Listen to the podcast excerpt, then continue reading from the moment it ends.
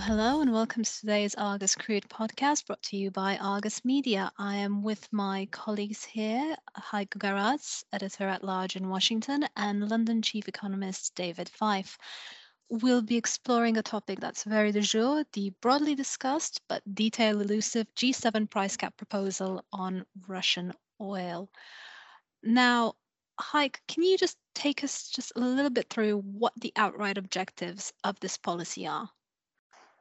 Yes, uh, thank you, Ruxandra and uh, David. I look forward to this.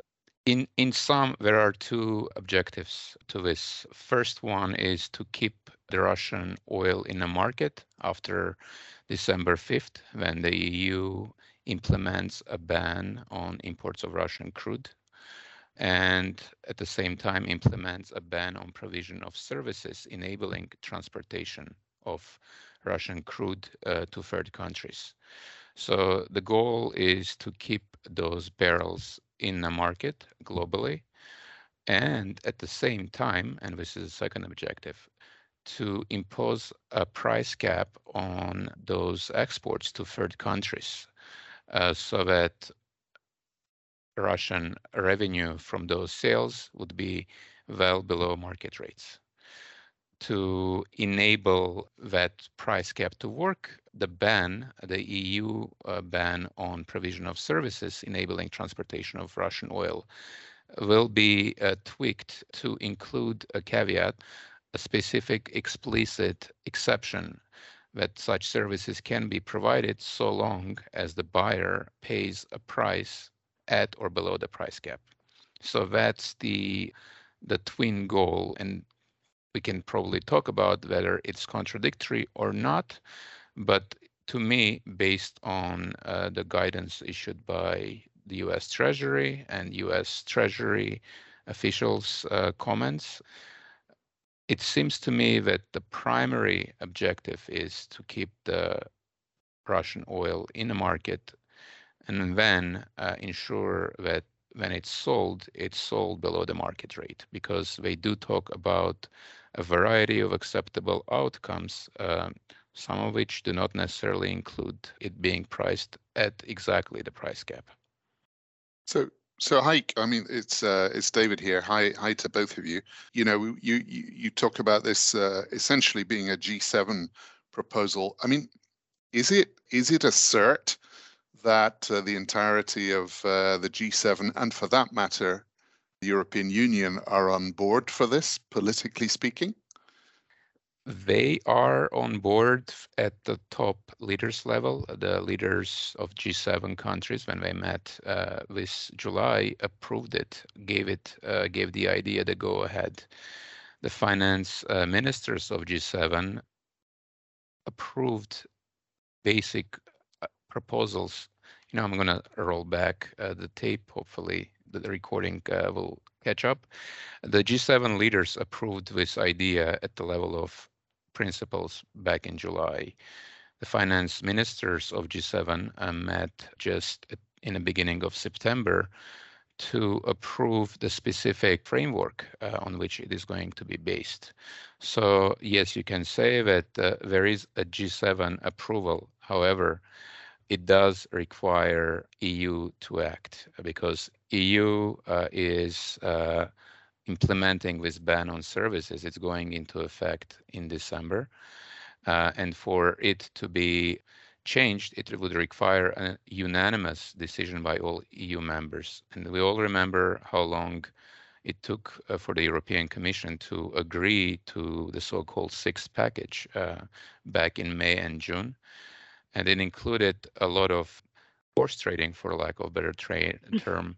Um, it included uh, a specific carve out, for example, for pipeline uh, imports into the EU. So we would probably expect a similar process. But at the political level, uh, at the level of leadership, there is an agreement that something like this has to be implemented along those lines we just discussed.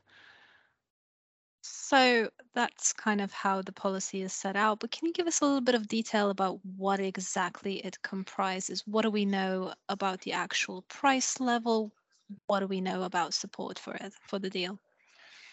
Those details, interestingly enough, uh, are still uh, not finalized, although we are less than three months uh, from the implementation date, the implementation date being December 5th. And so, uh, first of all, the price cap is going to be fixed. It's not going to be tied to a benchmark. It's not indexed. It's a fixed number. And uh, what we know about the crude uh, price cap, and I'm stressing crude because there will be separate price caps for refined products. Two separate ones, roughly speaking, divided between heavy and light products, but that is yet to be determined which products. The crude price cap will be no lower than the Russian cost of production. And the Russian cost of production is referenced in actually the Russian federal budget at uh, $44 and some change per barrel. So we know that it's not going to be lower than that price. When, of course, oil never trades at cost, even in principle.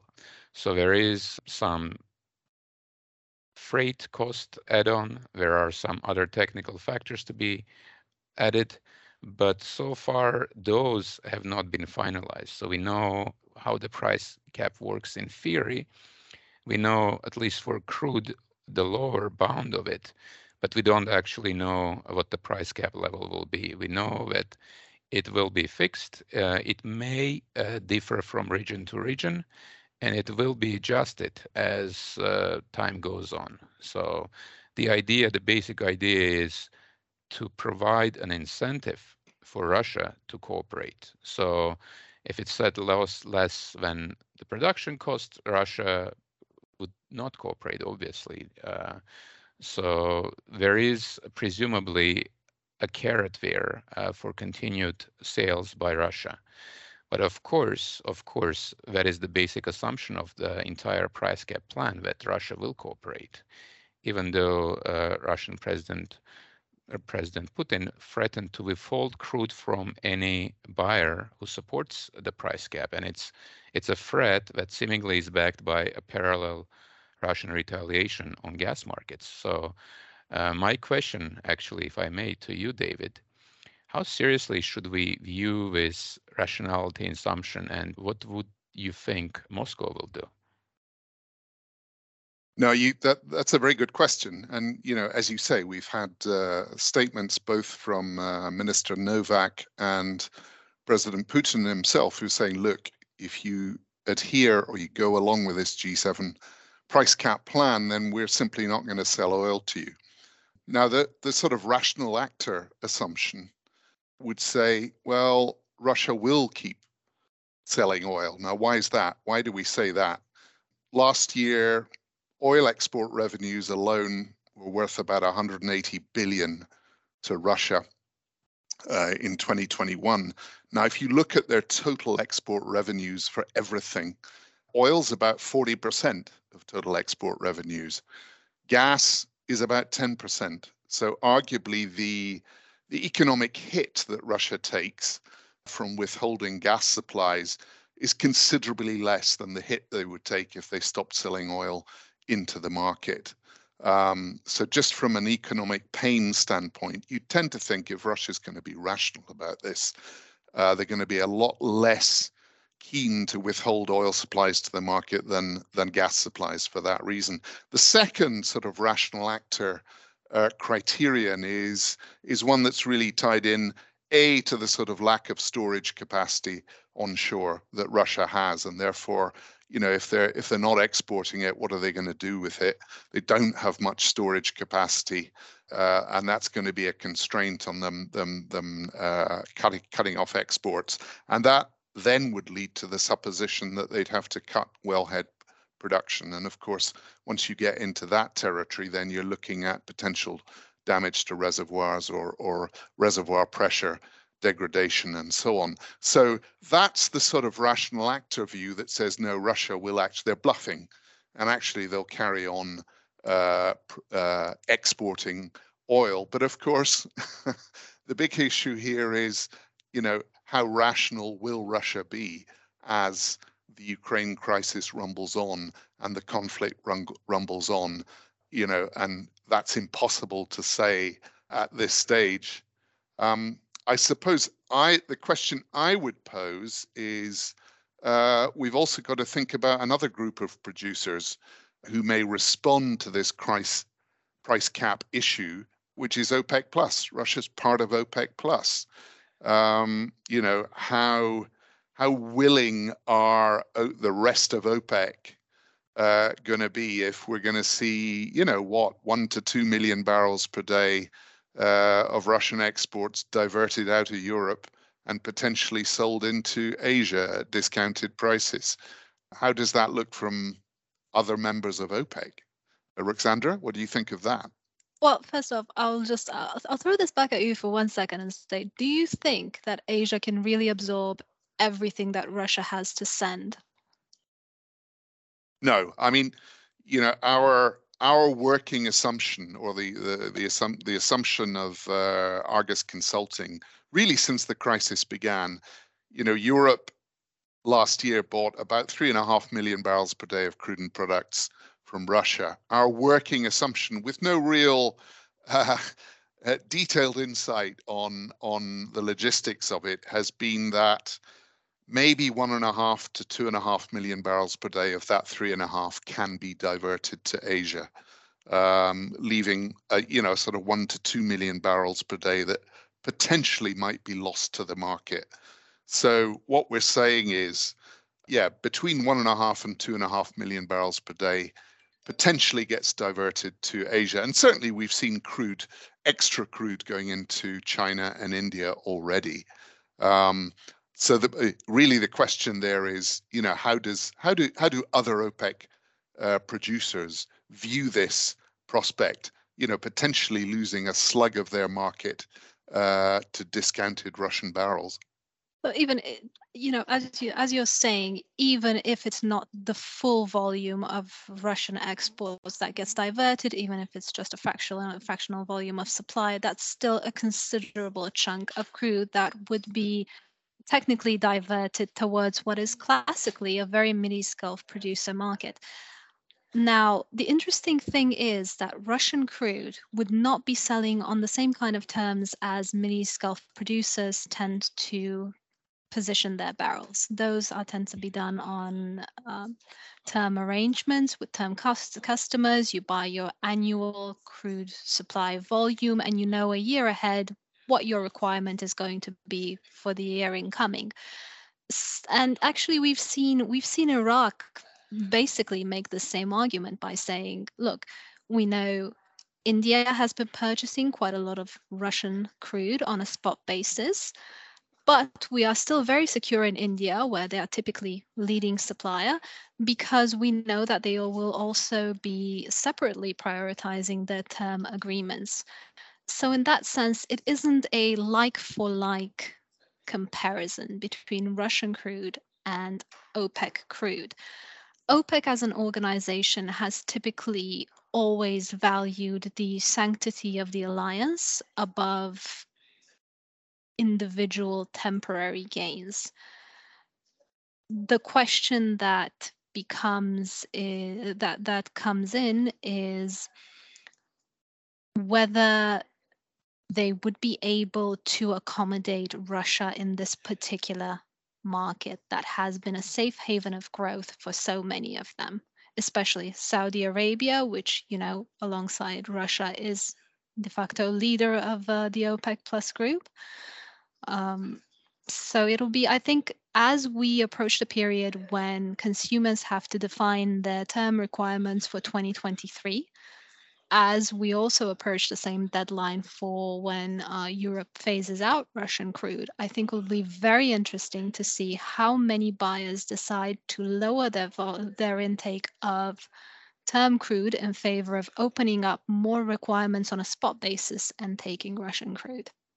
So I guess obviously we have Russia and OPEC and the G7, and everyone is looking at the big big buyers. We're talking India, we're talking China, and they're all asking themselves the same thing, which is the same question that I just asked. How will these buyers react? Will they step in to buy more? Will they decide that for political merits or for logistical merits, they can only take so much? And if I can add to that, uh, there is also a rationality assumption uh, on the part of this plan that the buyers see a clear advantage to them in participating. Um, and of course, that assumption will be put to test. But um, I mentioned earlier, uh, there is a, a, variety of acceptable outcomes uh, to this plan, at least as far as the United States government is concerned. Um, we have senior uh, Treasury officials saying, look, even if uh, not every country uh, joins the price cap, uh, if not, if in fact, if most buyers do not, but they negotiate deals with Russia. Um, and use the price cap as leverage, um, from the US perspective, that's still a win. So you will probably see a press release, you know, highlighting that, you know, in, in January, if uh, turns out that India or China uh, buys discounted uh, Russian oil, that would still be considered uh, a win. Uh, so that may or may not have come as a result of the price cap. And of course, we know that of those buyers are already buying discounted oil. Uh, so, but just uh, in terms of communication uh, as to the objectives of this plan, um, I think there is a great degree of acknowledgement on the part of the Treasury, on the part of the sanctions authorities, that it's quite possible that many will not join the price cap, but so long as they negotiate below market deals with Russia, that is viewed um, as a victory, at least from Washington. Um, and of course, everything here hinges on whether um, market participants themselves uh, comply. Um, this isn't sanctions, right? Uh, this isn't sanctions in a sense that Iran and Venezuela uh, sanctions regimes were applied. Uh, the Treasury guidance that came uh, on September 9th uh, includes uh, two words that are critical for any sanction lawyer, safe harbor, which means uh, limits to sanctions liability, at least for the providers of insurance, reinsurance, and financial services. Any party that doesn't exactly know the price but is underwriting a contract um, all they have to do is attest that their clients told them that the price was right. Um, so I'm sure a lot of sanctions lawyers um, along the line of uh, trade of oil will be looking at this, but at least the message that uh, we are hearing from Washington, from the Treasury, is one of reassurance, uh, one of reassurance that it's okay to participate in this term, yes, the price cap has to be obeyed, and uh, insurers have to do their due diligence, but they are not going to be held liable so long as their clients told them that they obeyed the price cap. So that's uh, that's a communication exercise. Um, we will probably see more and more of this, and of course, the Treasury may be saying one thing. Um, they know they have to reassure every market participant about what it is that they are trying to do. And we will see a lot more of this guidance coming in the next uh, couple of months. Um, we have talked at least uh, two angles behind this price cap plan. We, we talked about Russia's participation. We've talked about the market reaction and the reaction of other producers. But I wonder, uh, David, what else is happening potentially that could affect this plan, whether it's oil market specific or more broad? Yeah, well, I, I think we've, you know, you've you've highlighted the sort of dual thrust of this policy or the the dual aims of the policy. First of all, cut well, not necessarily in order, but cutting Russian revenues, but also ensuring that barrels continue to flow to the market uh, despite the European embargo and therefore limiting the sort of upward trajectory of prices potentially when uh, the European sixth package of sanctions uh, comes in at the end of this year and early next year. Of course, that may well be coinciding, uh, and it looks increasingly likely that it could coincide with a fairly major slowdown in the global economy. And in fact, uh, depending on the, the, the, the, economic forecaster that you, uh, you ask about this, you know, there's a sizable number of estimates out there now that says actually in the first half of 2023, we're potentially looking a at, at Europe essentially entering recession after, you know, with the levels of, of natural gas prices uh, that we're seeing in Europe uh, and therefore electricity prices. Europe's likely to be in recession over the course of the winter. And, you know, with the pace at which the Federal Reserve is raising interest rates, uh, there's also a school of thought that sees at least uh, on a sort of uh, relatively short-term basis uh, around the turn of the year, the US itself could well be in recession.